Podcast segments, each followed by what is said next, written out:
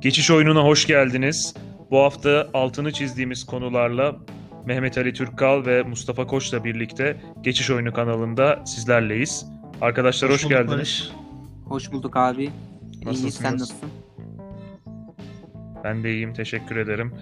Transfer sezonunu kapattık. Çok hareketli geçti. Zaten sürekli maç var. Bir yandan da transfer sezonunun heyecanı da vardı. En azından o bitti artık. Tamamen maçlara konsantre olabiliriz. Keyifli bir dönem oldu bence her takım taraftarı için. Abi e, Sizler büyük ne... takımlarda transfer asla bitmez. Biliyorsun böyle bir klişe var. Tabii. Beşiktaş Tabii. transfer asla Gal- bitmez. Beşiktaş'ta bitti. Galatasaray, Fenerbahçe, Beşiktaş bir oyuncu istiyorsa gider alır. Benim de en sevdiğim o. Bizim yönetim e, bu dönemde Beşiktaş yönetimi biraz o mottodan uzaklaştı sanki.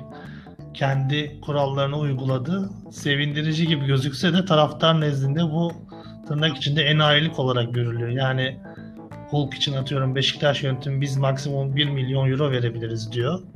Hulk 1,5 milyon istiyorsa neden o 500 bin euro verilmiyor diye tepki gösteriliyor yönetime. Bu Türkiye'de dediğim gibi tırnak içinde enayilik olarak görülüyor. Yani Mali imza kelimesini de kullandı. Güzel oldu. Evet imza kelimemiz enayi.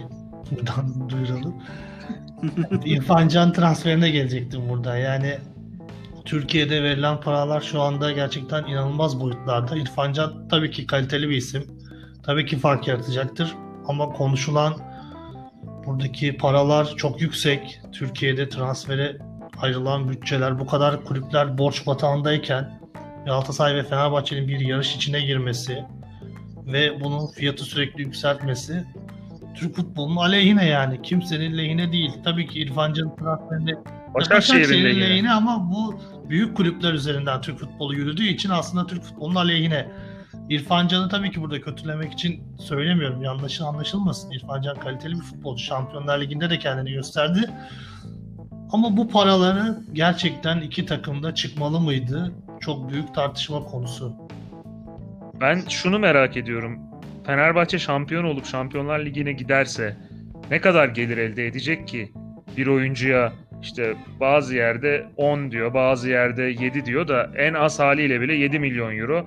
Deniz Türüç'ün de Başakşehir memnunu en az 2 milyon euro piyasası var. Bonusu şu buyu en az 9-10 milyon euro. Yani 90 milyon milyon lira bağlayacak kadar e, bir gelir elde edecek mi Fenerbahçe? Ki İrfan Can Fener'i şampiyon yapacak e, kalitede bir oyuncu mu? 11'e girebilecek mi?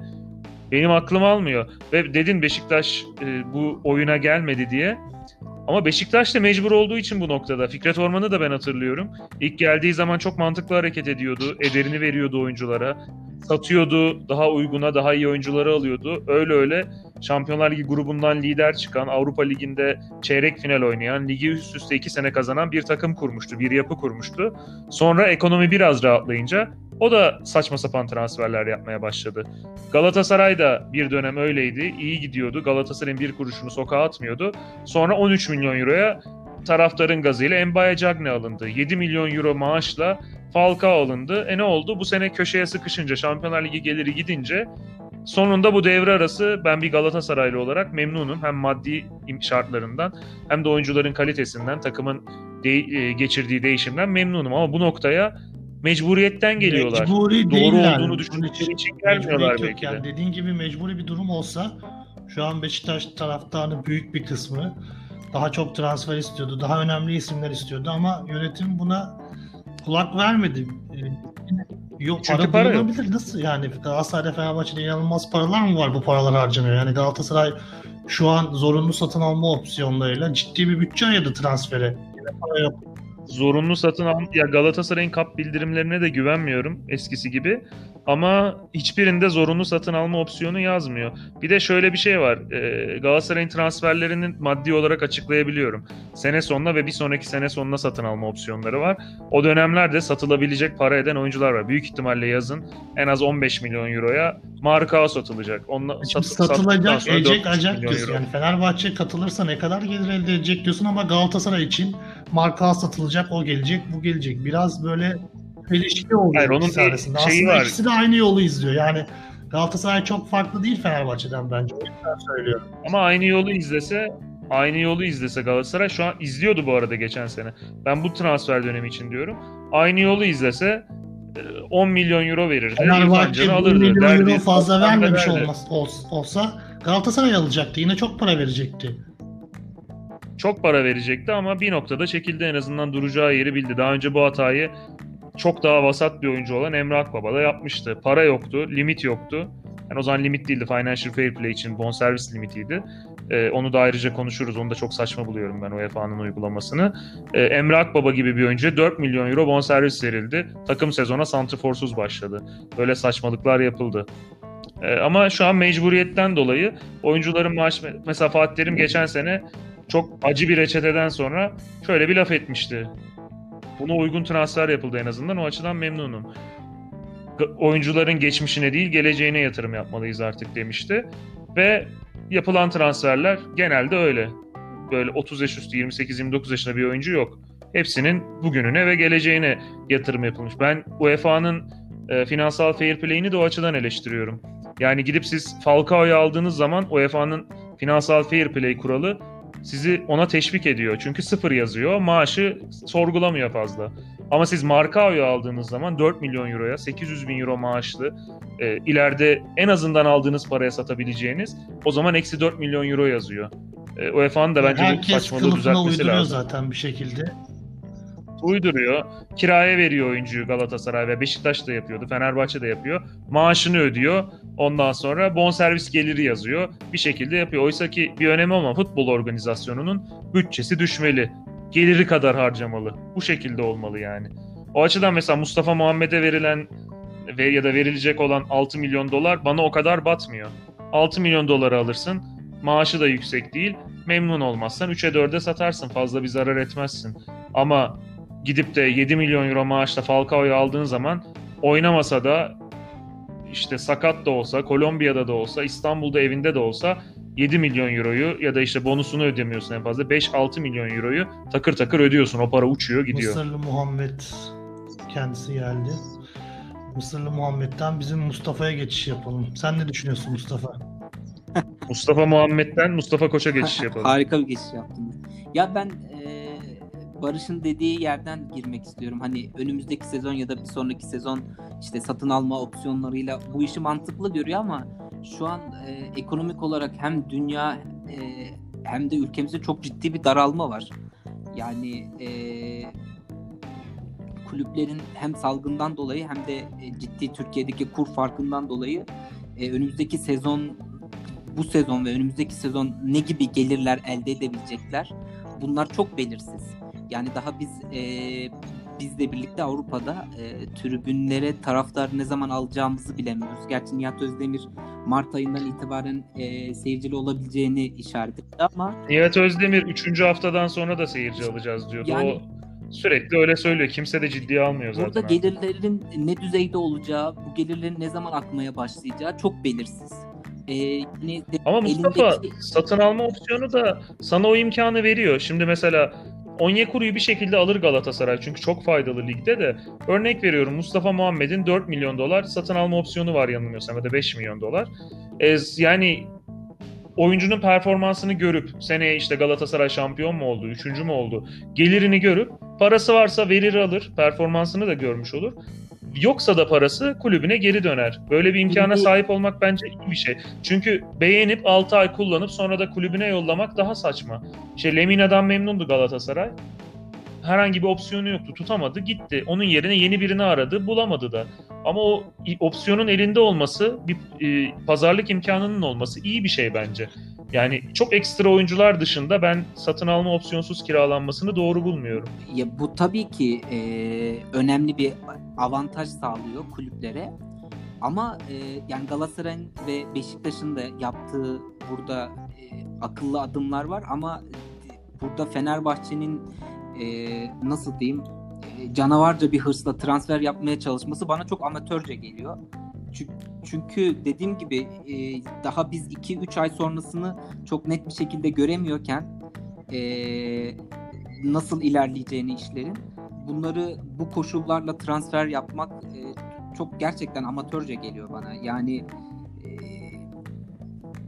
fayda sağlayıp sağlayamayacağını bile öngöremediğin birçok futbolcuya diğer takımın da talip olmasını şey göstererek e, transfer yapmak bilmiyorum bana bu, bu çok şey Yıllarca tuhaf bu şekilde yapıldı. 2000, 2000'li yılların ortalarında bunları görüyorduk bir ara. Bunlar kaybolmuş. Tekrar gelmeye başladı.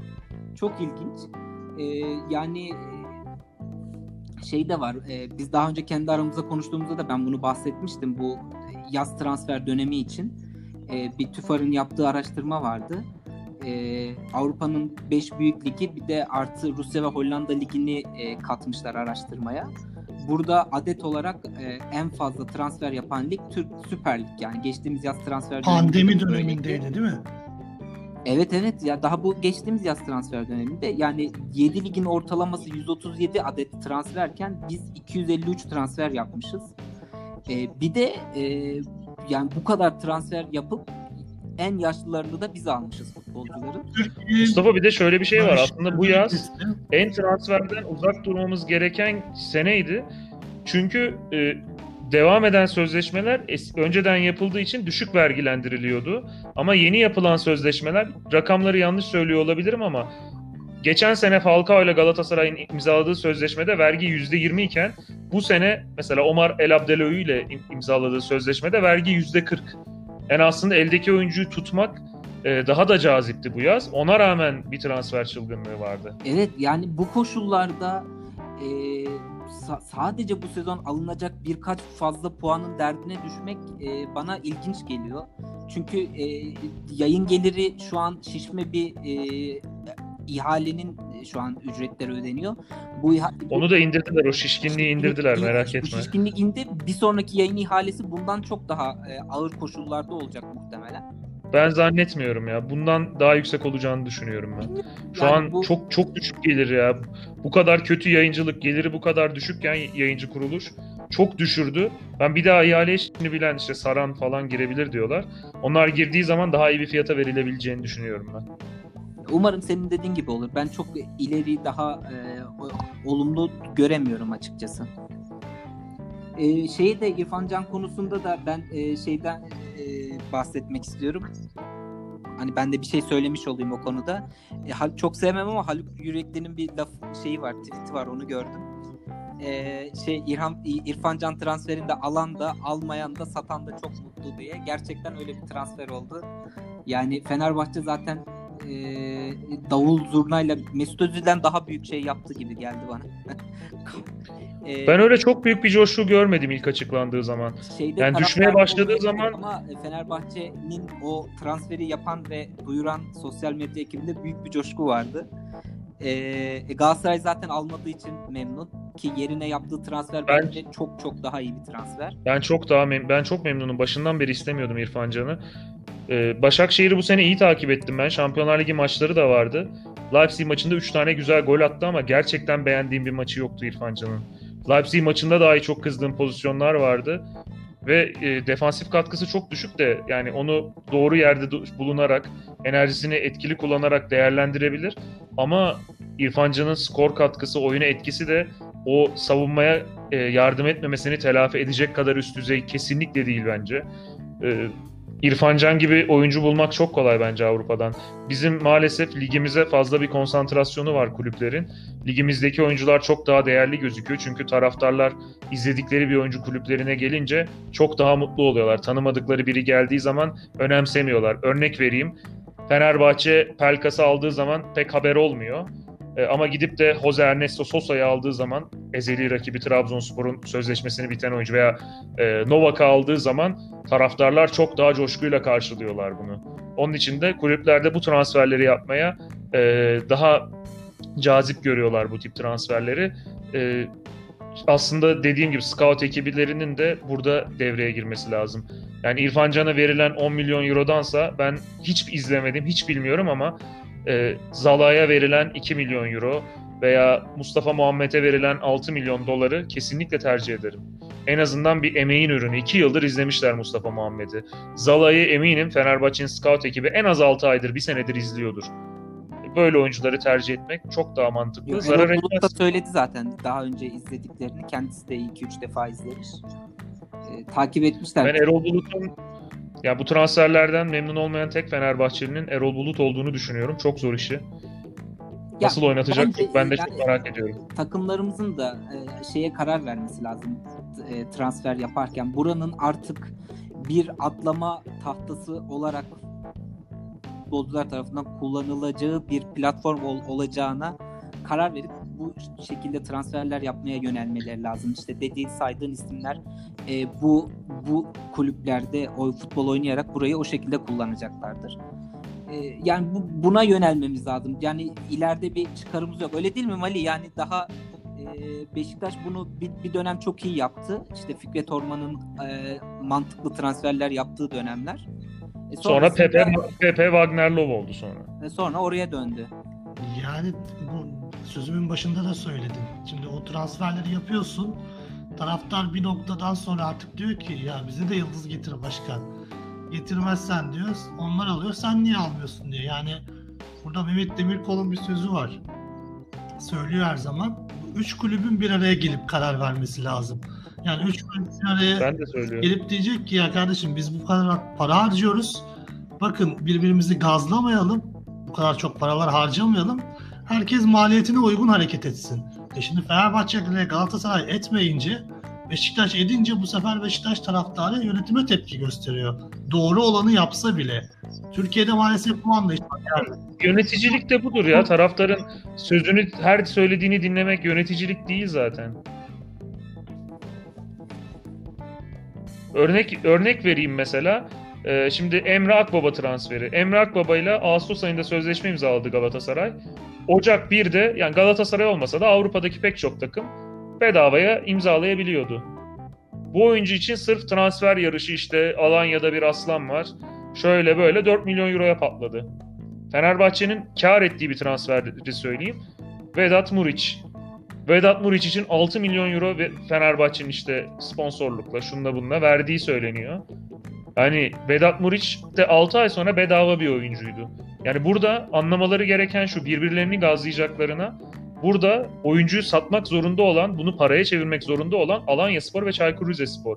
İrfan Can'da da aynı şekilde. İrfan Can'ı göndermek istiyor yani Başakşehir. En azından İrfan Can ayrılmak istiyor. Bu çok net belli. Onu göndermesi gereken onlar. Siz dünyadaki son orta saha oyuncusu İrfan Can değil. Çok e, önemli bir oyuncu olabilir. Milli takımda oynuyor olabilir ama 10 milyon euro verdikten sonra 10 milyon bile değil 5 milyon euro verdikten sonra İrfan Can'a denk bir oyuncuyu scoutlarınız bulamıyorsa ki bulduklarına eminim her ligde birkaç tane buluyorlardır. Sizin zaten scout departmanına para aktarmanıza gerek yok. Yazık günah. O kişilerin emeğine de yazık. Şeyde Mali'nin dediği gibi e, Roberto Carlos transferi olduğu zaman Fenerbahçe'de e, çok net hatırlıyorum. Galatasaray Beşiktaş taraftarları çok yüklenmişti. İşte Roberto Carlos alındı bizim de yıldız bir futbolcu almamız lazım falan. Yani kimi alacaksın abi karşısında Kafu'yu mu getireceksin yani ben e, şey çok saçma buluyorum bu tür E işte- şey, taraftarların gaza getirme olayları. Ribery Anelka olayını hatırlıyorsundur. Evet. Yani bonusu falan dediler. 2005 yılıydı o transfer olduğu zaman. 2005 Ocak. 2006 yılında Dünya Kupası kadrosu açıklandı. Ribery milli takımın 11 oyuncusuydu. Anelka kadroya çağrılmamıştı yanılmıyorsam. Yani hangisi daha iyi transfer oldu ki Galatasaray elinden kaçırdı da önemli değil. Ribery mi Anelka mı daha önemli bir transfer oldu? Hangisi kariyeri nereye gitti? Birisi Bayern hala Fiorentina'da oynuyor. Galatasaray orada kullanıldı birazcık yani. Direkt kulüpler Önemi yok da yani transfer açısından olarak yani bakıyorum. Biraz scout işi değil de orada hülle tarzı bir şey oldu. İki kulüp arasında. Çok çok ben olayı. taraftarın yaklaşım açısından diyorum. Galatasaraylılar da yaşım küçüktü o zaman. Biz hepimiz diyorduk adam adamlar Anelka'yı alıyor. Biz işte e, Mets'ten garip bir adam alıyoruz. Yani bunun e, nasıl açıklayacağız diyordum. Ama bambaşka oldu.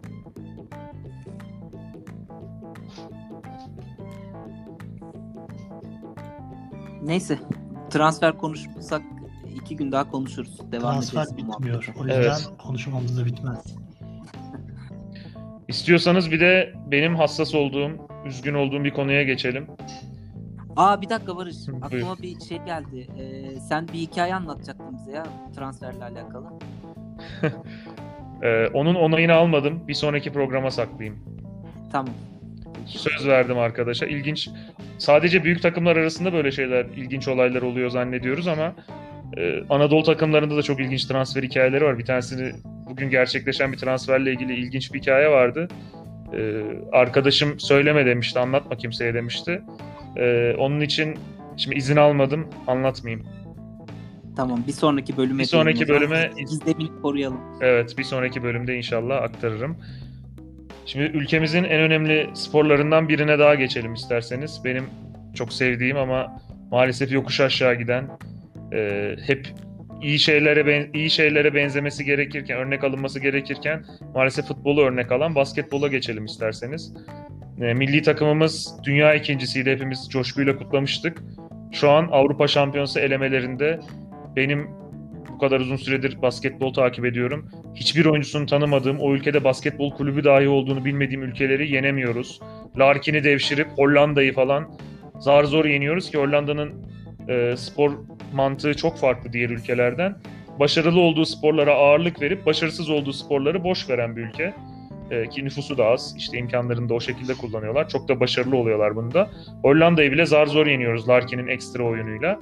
E, öte yandan bu sene hep Avrupa Kupalarında kurulan kadrolarla başarılıydık ama bu sene işte Efes'le Fenerbahçe'nin son zamanlardaki serisinden önce e, her 3 maçın ikisini kaybetmiştik Avrupa Kupalarında ki bizim e, alt sıralardaki takımlarımız da daha düşük Avrupa Kupalarında başarılı oluyorlardı genellikle. E, bu da işte Avrupa basketbolunun geldiği nokta maalesef yerel liglerin bir önemi kalmadı. Onun için de yatırım yapılmıyor. E, öte yandan e, federasyonumuz da bence çok sıkıntılı bir karar aldı. Zaten formaliteden yapmaya çalışıyorlardı. Önce ilk tur maçlarını iptal ettiler. Lig sıralamasına göre aldılar falan. Bu sene Türkiye Kupası'nı da yapmamaya karar vermişler. Ee, maalesef hep sporu, işte futbolu futboldan gelenler yönetsin, basketbolu basketboldan gelenler yönetsin. Olabilecek en üst düzey basketbolcular yönetiyor ama maalesef e, federasyonumuz da basketbolumuz da kötü durumda. Ee, sizler ne söylemek istersiniz? Geçen hafta Avrupa Süper Ligi'nden bahsederken şey örneğini vermiş. Basketbol örnek Evet vermiştim yani ben. liglerdeki şampiyonluklar ödüllendirilmezse futbolda yavaş yavaş ortadan kalkar demiştik. Hani Türkiye şampiyonu eğer e, Şampiyonlar Ligi'ne gidemezse buradaki yerel liginde hiçbir önemi kalmaz demiştik. Şu an Türkiye Basketbol Ligi de bunun bir örneği. Yani Türkiye'de şu an Karşıyaka şampiyon olsa şamp, e, Euro Lig'e katılamıyor. Belli başlı takımlar bu hakları satın almışlar ya da bu haklar verilmiş. Onun dışındaki takımların katılma şansı yok. Daha kötüsü Eurolig'e katılsa bunun bir karşılığı yok. Yani karşılığından ziyade işte Şampiyonlar belki Ligi'nin taraftarlar o heyecanı yaşamak isteyecek. Yani her şeyi Yok, yok, maddi, maddi elinde karşılığı olmayabilir. Yani yok. takım taraftar açısından ben. tabii tabii ben Ellerine maddi olarak olarak bakmaz taraftar ama o heyecanı yaşamak ister. Avrupa basketbolunun en önemli noktasını görmek ister takımı şampiyon Tabii. olunca ama bu imkan yok. Katıldı zaten çok Bu keyifli. imkanı elinden alınca bu sporda yavaş yavaş gidiyor. Yani Türkiye e, Ligi de bu sebepten dolayı yavaş yavaş kalitesini yitiriyor. Bundan 5-6 sene önce Avrupa'nın en önemli iki liginden biriydi. Şu an oldukça uzaklaştı Türkiye bu durumda. O bütün liglerin kalitesi düştü ama ikincilikten de aşağı düştü Türkiye. Bir de şöyle bir şey var. Eskiden şöyle olurdu. Bir oyuncunun hedefi önce Euroleague'de sağlam bir yer edinmek. Ondan sonra da e, NBA'ye gitmek olurdu. Bir Euroleague'de bir çeyrek final, bir Final Four göreyim derlerdi. Şu an öyle bir şey olmuyor. Çünkü e, oraya ulaşmak sanıldığı kadar kolay değil. Zaten parsellenmiş oralar. E, onun için hiç vakit kaybetmeyip direkt NBA'ye gidiyorlar. Zaten NBA'de başarısız olursa Avrupa'ya kontratı garanti olarak görüyorlar. Öte yandan şu, da sıkıntılı. Diyelim Karşıyakalı bir iş adamı basketbolu çok seviyor. Yılda 30 milyon euro masaya koydu. Ben yatırım yapacağım. Kar- Karşıyaka'ya güveniyorum. Bu salonu da doldururuz. Bu maçları da oynarız. Kazanırız dedi. Euroligi de kandırdı bir şekilde. A lisansı, B lisansı bir şekilde katıldı. Katıldıktan sonra ne oluyor? Hiçbir şey olmuyor. Sana maddi hiçbir gel- Şampiyon oldun. Ertesi sene katılacağının bir garantisi yok. Hadi katıldın. Yine eksi 30. Yine eksi 30. Bunun bir dönüşü yok. Ve yani geçen seneki olay artık e, Avrupa basketbolunun bittiğini gösteriyor bence. E, Formula 1 yapıldı bir noktadan sonra. Futbol Şampiyonlar Ligi yapıldı. Almanya Basketbol Ligi, İspanya Basketbol Ligi oynandı. Türkiye Basketbol Ligi bir şampiyon ilan etmedi. Çünkü gerek yok. Şampiyonu ilan etsen olacak ki Galatasaray dördüncüydü mesela. Hiçbir Galatasaray da çıkıp aa niye biz belki şampiyon olacaktık demedi. Çünkü olsa da bir şey geçmiyor eline. Yani Galatasaray basketbol şubesini kapatmamış olmak için devam ediyor. İşte biraz futboldan küçük bir bütçe aktarıp devam ediyorlar ki orada da büyük sıkıntılar var maddi olarak. Beşiktaş'ta da öyle. E niye 10 milyon euro aktarsın? Niye çöpe atsın o parayı? Öyle görüyor. Çünkü e, yerli oyuncuya yatırım yapıp ülke basketboluna bir katkı sağlamak da mümkün değil. İşte Galatasaray adını yukarıya çıkarmaya çalışıyorlar mümkün olduğunca. Aslında minimum çöp maliyetle. atmak da değil. Öte yani. yandan- Dediğin gibi yapılabilir. Ülke basketboluna katkı sağlanabilir ama Maddi rekabet yok. yine Seni o aynı etmiyor. yani sen bu paraları harcamıyorsun. Bu kadar başarısızsın. Niye bu işi yapıyorsun'a gelir. Onu da yapamazsın Türkiye'de zaten. E, şu da var. Mesela EuroLeague geçen sene işte dediğim gibi Formula 1 gerçekleşti. E, Avrupa'da işte Asya kıtasına da girdi. E, işte yarışlarını yaptı. Şampiyonlar Ligi oynandı. Saydım demin ligleri, organizasyonları. Ama EuroLeague oynanmadı. Bir şampiyon ilan etmedi. EFT Edemedi. oldu. Ya ki basketbol NBA yaptı bunu mesela bir topladı e, Disney'de. Oynadı.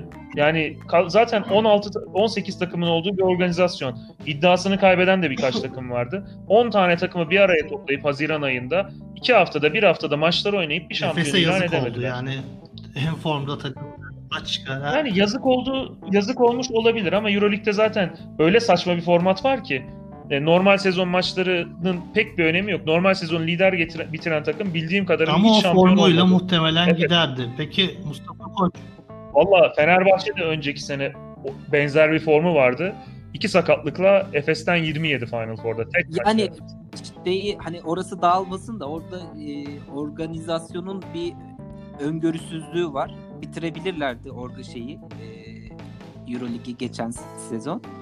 Oradaki öngörüsüzlük belki de işte e, yeni sezon başlamadan önce bunu yapmayı planlıyorlardı ama salgın tekrar e, artmaya başlayınca tamamen e, işin ucu kopmuş oldu.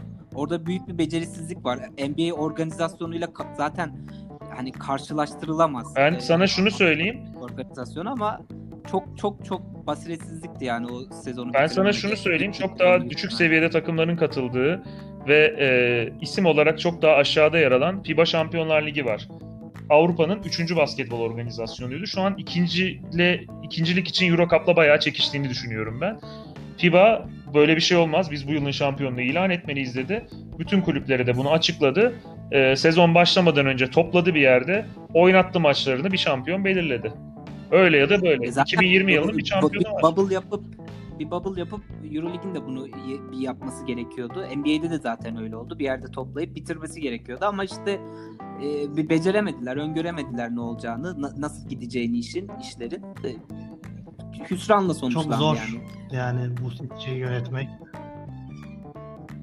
Bir de futbol için de aynısını söylüyorum. Yani Fenerbahçe ile CSK'yı, Barcelona ile Real Madrid her gün oynatmanın bir cazip cazip bir yanı yok.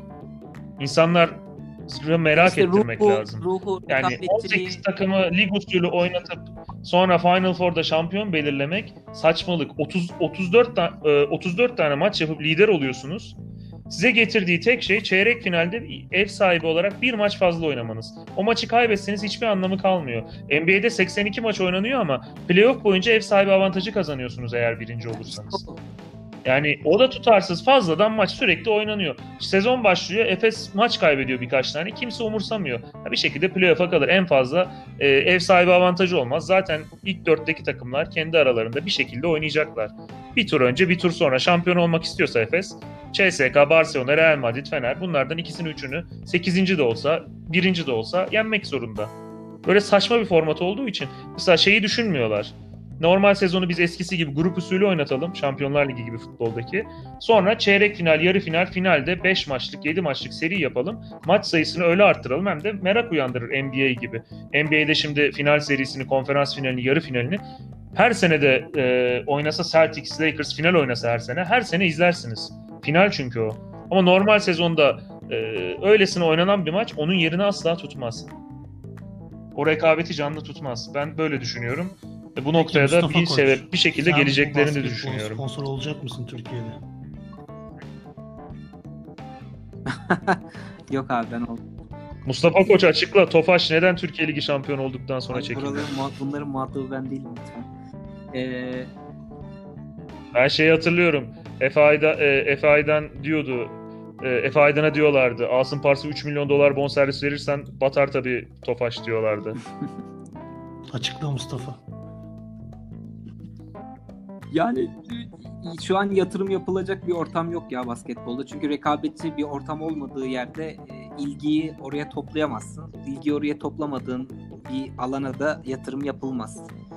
E, ben hani e- ekonomiden anlayan bir insan değilim. Ben basit bir öğretmenim ama yani rekabetçi olan bir ortama ilgi olur. İlgi olan bir ortama da yatırım yapılır. İlgi Sempatik bir ortama yatırım yapmak lazım.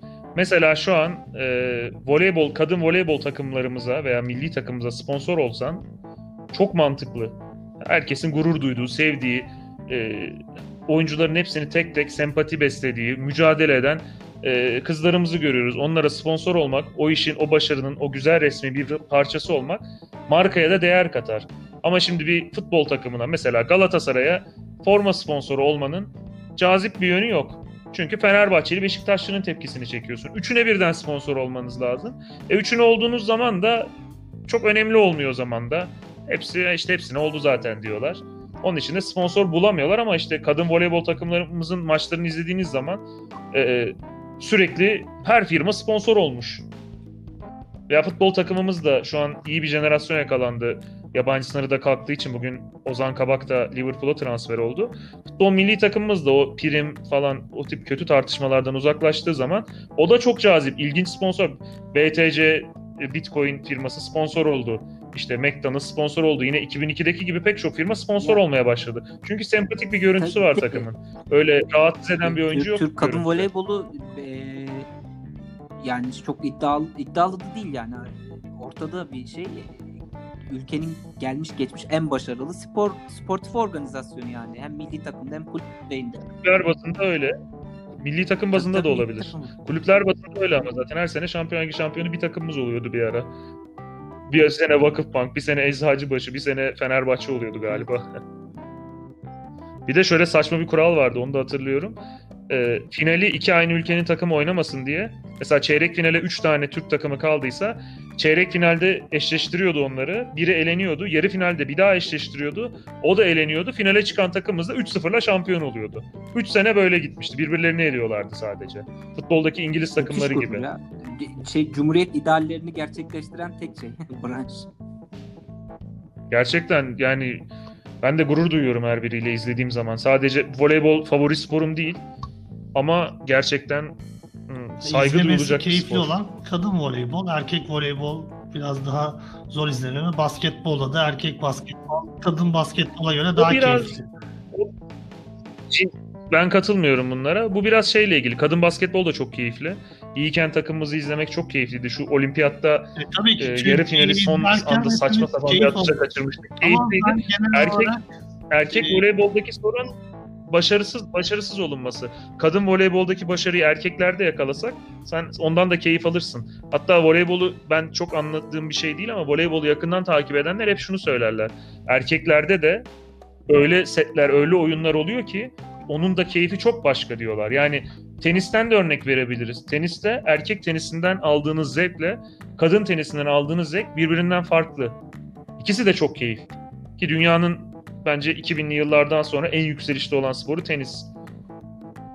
Katılır mısınız bilmiyorum. Katılıyoruz. Biz sana katılıyoruz Hacı. Sen bizim hiçbir şey hiçbir şey söylediğimize katılmadın ama biz sana katılıyoruz.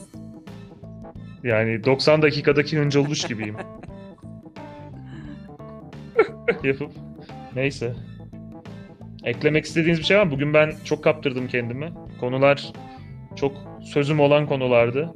Hınca uç gibiysen sözün bitmez Barış. Hıncal Uluç gibiysem ters totem yapmam lazım. Mesela kadın voleybol için tarihin en kötü Yugoslavyasını yenemeyen Türk voleybolcularına, Türk kızlarına Genelde yazıklar olsun falan demem lazım. Totemlerini artık. Galatasaray için de milli takımcı. Galatasaray için de yapar. Şey falan der. Bir İrfan Can'ı bile Fenerbahçe'nin elinden alamayan Fatih Terim'e yazıklar olsun Demiş de falan der. Ya da Muslera de şey derdi. Muslera denen o kaleci yine geri döndü. Galatasaray'ı satan, zaman geçiren Muslera falan diye anlatırdı Hıncal Uluç. Neyse. Ustadı da andıktan sonra isterseniz programı yavaş yavaş noktalayalım. Noktalayalım abi. Bugün temposu yüksek. Benim açımdan öyleydi en azından. Keyifli bir sohbet oldu. Ağzınıza sağlık. Eyvallah. Haftaya yine aynı gün, aynı saatte görüşmek üzere. Hoşçakalın. Görüşürüz. Bay bay.